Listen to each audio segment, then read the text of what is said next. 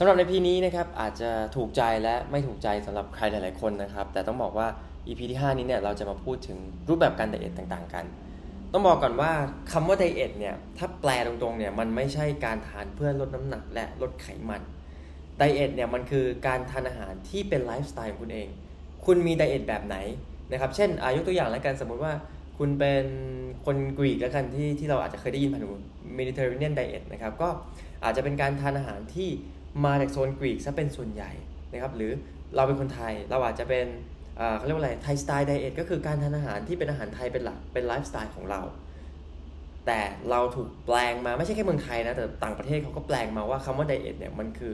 การทานเพื่อลดน้ำหนักและลดไขมัน ทีนี้มันมีปัญหาเกิดขึ้น เพราะว่าdiet มันมีเยอะมากๆในสังคมในในโลกของเราทุกรูปแบบ diet คนนี้เจอก็ได้เป็นชื่อ diet คนนี้นะครับ แต่ ปัญหาที่มันเกิดขึ้นก็คือว่าทำไมคนถึงทะเลาะกันเรื่องการทานอาหาร เพราะอันที่หนึ่งต้องเข้าใจนะครับว่า ทุกคนทานอาหารถูกไหมแต่ไม่ใช่ทุกคนออกกำลังกาย ดังนั้นแล้วมันเลยเป็นที่ถกเถียงน้อยกว่าว่า คุณต้องออกกำลังกายรูปแบบนี้ คุณต้องอคุณต้องวิดพื้นนะ คุณต้อง squat คุณต้อง CrossFit คุณต้อง powerlift คุณต้อง athletic training ซึ่งมันมันน้อยมันไม่ค่อยได้ยินหรอกนะครับ แต่ถ้าแตะเรื่องของการออกกำลังกายนิดนึงเนี่ยเราก็จะเห็นได้ว่า หลายคนที่เคยมีโค้ชมีเทรนเนอร์หรือถ้าตัวคุณเองเป็นโค้ชเป็นเทรนเนอร์จะสังเกตได้มันจะมี 2 รูปแบบ รูปแบบที่ 1 คือ dictator รูปแบบที่ 2 คือ facilitator จะบอกว่า dictator แปลไงแปลว่าอะไร แปลว่าอาจจะเป็นในเชิงไม่ถึงกับเผด็จการนะแต่ว่าสมมุติแล้วกันว่าผมเป็นโค้ช A ผมชอบการ train แบบ CrossFit และคุณเป็นลูกค้าผม คุณเข้ามาหาผม ถ้าผมเป็น dictator คุณต้องทำท่า CrossFit คุณต้องทำ โปรแกรม CrossFit ตามที่ผมทำนั่นแปลว่าผมไม่ได้คำนึงถึงความต้องการ ไม่ได้คำนึงถึงปัจจัยต่างๆสำหรับตัวคุณ แต่ผมเป็น dictator ไงผมก็พยายามจะให้คุณทำตามผมอีกอันหนึ่งถ้าคุณเป็น Facilitator ถ้าผมเป็นโค้ช B ผมเป็น Facilitator ผมอาจจะออกกำลังกาย CrossFit เหมือนกัน แต่เมื่อคุณเข้ามา เฮ้ย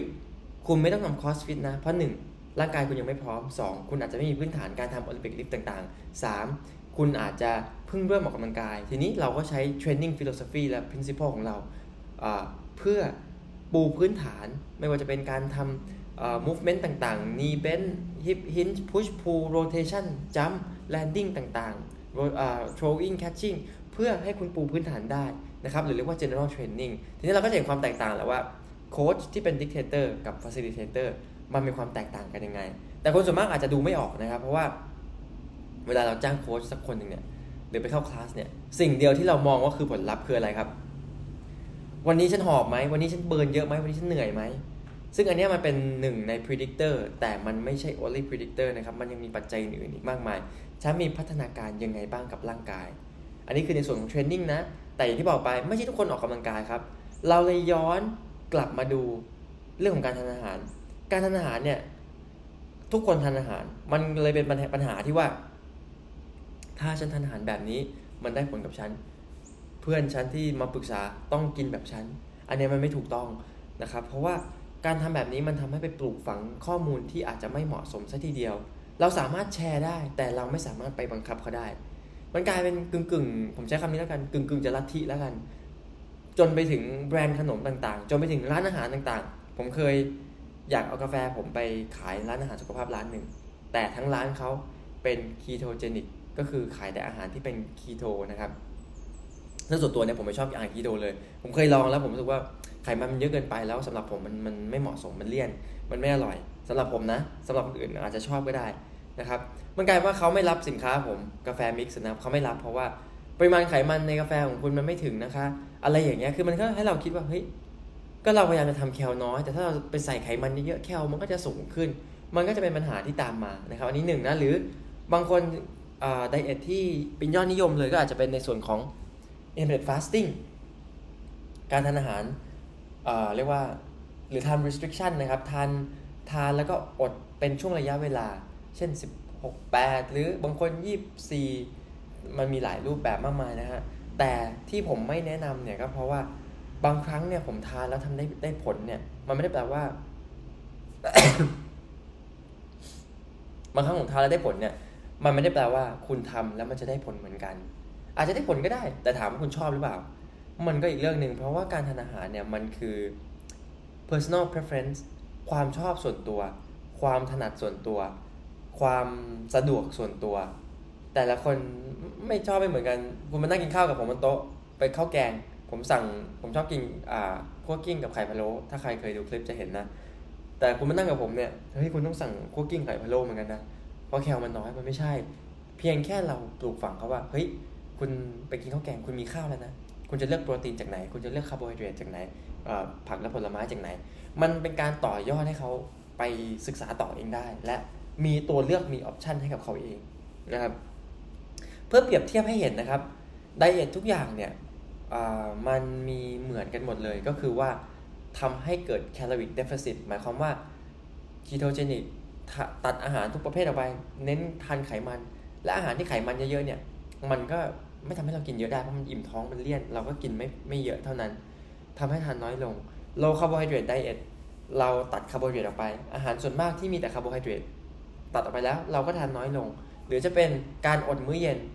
1 วัน 3 มื้อ ถ้าคุณทานครบพลังงานอาจจะพอดี แต่ถ้าคุณตัดไปมื้อหนึ่งคุณอาจจะทานน้อยลง มันก็ช่วยลดไขมันได้ intermittent fasting คุณมีช่วงระยะเวลาในการทานอาหารที่น้อยลง และจะทานเท่าเดิมมันเป็นไปได้ยาก หรือถ้าเปรียบง่ายที่ผมชอบใช้นะครับ เวลาคุณไปทานบุฟเฟ่ร้าน A กับร้าน B ร้าน A มีเวลาให้คุณทาน 10 นาที ร้าน B มีเวลาให้คุณทาน 1 ชั่วโมง คุณคิดว่าร้านไหนคุณจะทานอาหารได้มากกว่า ก็ต้องเป็นร้าน B ถูกไหมเพราะว่าคุณมีเวลามากกว่า เมื่อเราจำกัดเวลาคุณก็จะทานน้อยลงไปโดยอัตโนมัตินะครับ แต่ถามว่าทำ fasting แล้วทำคีโตแล้วทำ low carb ทานแล้วอ้วนได้ไหม ก็ได้เหมือนกัน แต่มันเป็นเรื่องยาก เพราะอาหารตัวเลือกเรามันน้อยลง ช่วงเวลาที่เราทานได้มันน้อยลงนะครับคุณจะทาน diet รูปแบบนี้มันไม่ผิดมันไม่ถูก เพราะมันเหมาะกับตัวคุณและคุณชอบและคุณทำแล้วมันได้ผล แต่คำว่าได้ผลเนี่ยแล้วอยากให้ย้อนกลับไปคิดเนี่ยมันไม่ใช่ได้ผล เพราะฉันลงมา 10 โลใน 1 เดือน อันนี้เขาเรียกว่าได้ผลแต่ระยะสั้น มันต้องบอกว่า ฉันทำ diet รูปแบบนี้มาแล้ว ฉันทำต่อเนื่องมาประมาณสัก 6 เดือนแล้วปีหนึ่งแล้ว ฉันรู้สึกว่ามันได้ผล เพราะมันกลายเป็นไลฟ์สไตล์มันกลายเป็นรูปแบบวิธีการทานอาหารของฉันไปแล้วนะถ้าใครได้ฟัง EP ที่แล้วเนี่ยที่เราพูดถึงเรื่องการทานอาหารแบบ balance 80-20 หลายคนเนี่ยมองข้ามตรงนี้ไป ซึ่งผมแนะนำมาก ๆ ว่าทำไมคุณควรทาน 80%อาหารมีประโยชน์และ20%ยังทานที่อยากทานโดยที่คุณไม่ต้องไปตัดคาร์โบไฮเดรตออก ไม่ต้องไปตัดไขมันออก หรือไม่ต้องไปกำหนดจำกัดระยะเวลาที่คุณจะทานอาหารได้เลย มันก็เป็นสิ่งที่เราต้องคิดนะครับว่า รูปแบบการ diet เนี่ย ถ้า diet ที่คุณเลือกเนี่ยแล้วรู้สึกว่าไม่สามารถยึดติดได้เป็นระยะเวลานานๆหรือช่วงแรกอาจจะยังลองผิดลองถูกอยู่อันนี้ก็ไม่เป็นไรนะ แต่ว่าถ้าทำไปแล้วรู้สึกว่าเฮ้ยมันอัดมันเครียดนั่นแปลว่ามันไม่เหมาะกับตัวคุณเอง และก็เราไม่สามารถไปบังคับคนอื่นได้ เราไม่สามารถสร้างการทานอาหารเป็นลัทธิขึ้นมาได้ มันไม่ได้เหมือนว่าศาสนาที่มันเป็นเขาเรียกว่าความชอบส่วนบุคคล สิ่งที่เขาโตมาหลาย ๆ อย่างมันมีปัจจัยมันมีผลกระทบกันหมดนะครับจริง ๆ ผมคิดเล่นๆคนเดียวนะอันนี้ ผิดหรือถูกไม่รู้นะ แต่ผมคิดเล่นๆคนเดียว เราเคยได้ยินอยู่แล้วว่าสิ่งที่เราไม่ควรไปพูดในที่สาธารณะ หรือคุยกับเพื่อนมีอะไรบ้าง ศาสนา การเมือง อะไรอันนึงครับ ฟุตบอล ฟุตบอลคุยได้ เพราะว่ามันไม่เคร่งเครียดขนาดนั้น แต่อีกอันนึงจะบอกก็คือการไดเอทบางทีเราไปคุยเนี่ย เขาก็จะมองคุณอีกแบบเขาก็จะมองคุณว่าเฮ้ยทำไมคุณทานแบบนี้ทำไมคุณไม่ทานแบบนี้ ผมก็เป็นนะบางทีผมยังรู้สึกเลยขนาดเป็นคนสอนเองนะครับเป็นในฐานะ educator เนี่ยมันก็ทำให้เราต้องชั่งใจและคิดก่อนว่าเฮ้ยเขาอาจจะไม่ได้มีข้อมูลเพียงพอ เพื่อไปปรับการทานอาหารเขาได้ เราก็เป็นไอเดียทำคอนเทนต์เพื่อให้เขานำไปต่อยอดหยิบยื่นให้เขาเช่นเอาส่วนตัวแล้วกัน diet ที่ผมคิดว่ามันโอเคที่สุด ไม่ไม่รวม 80-20 นะ อันที่โอเคที่สุดแล้วผมทำอยู่ตอนนี้คือ 80-20 แต่ diet ที่ผมดูแล้วคิดว่าโอเคที่สุด ก็น่าจะเป็น intermittent fasting นะครับไม่ใช่โอเคในเชิงลดน้ำหนักลดไขมันนะ แต่โอเคในเชิงที่ว่าหลายคนสามารถได้ประโยชน์จากตรงนี้ โดยที่ไม่ต้องมานั่งคิดว่าเช้าจะกินอะไรกลางวันจะกินอะไร มันทำให้เขารู้สึกว่าไม่ไปมุ่งไปเคร่งเครียดอยู่กับตรงนี้ และไดเอทอะไรที่ผมคิดว่ามันที่ผมจะเลือกกันสุดท้ายแล้วกัน ถ้าผมต้องเลือกทำไดเอทสักอย่างหนึ่งผมเลือก intermittent fasting แต่ ถ้าผมต้องเลือกเป็นสิ่งสุดท้ายเนี่ย คิดว่าผมจะเลือกอะไรครับเป็นสิ่งสุดท้าย ลองทายมาได้นะครับ น่าจะมีคำตอบในใจ คือผมก็คงไม่ไม่บอกไปตอนต้นแล้วนะ ผมอาจจะเลี่ยงการทำ ketogenic เพราะเราเห็นในสังคมหลายครั้ง เอาเบคอนลงไปทอด เอาหมูสามชั้นมากิน แล้วบอกเป็น ketogenic ผมว่ามันมัน extreme ไปนิดนึง แล้วมันส่อให้คนอื่นเห็นว่าอ่า สมมติเพื่อนผมชอบกินหมูกรอบ เฮ้ย ฉันจะลดน้ำหนัก แต่ฉันอยากกินหมูกรอบที่ฉันกินได้อยู่ ฉันก็ กินแต่หมูกรอบเลยไปร้านนี้สั่งแต่หมูกรอบอย่างเดียว ตัด carb ออกไม่กินข้าวหมูกรอบจิ้มซีอิ๊วจิ้มน้ำจิ้มซีฟู้ดมันดีต่อสุขภาพหรือเปล่า บางทีไขมันที่มันเข้ามาเยอะเกินไปไขมันไม่ดีเนี่ย มันก็ทำให้เกิดการสะสมในในเลือดของเราได้เหมือนกัน มันมีวิจัยที่แบบกลับไปกลับมามาก บางคนบอกเอาวิจัยบางบางอันบอกว่า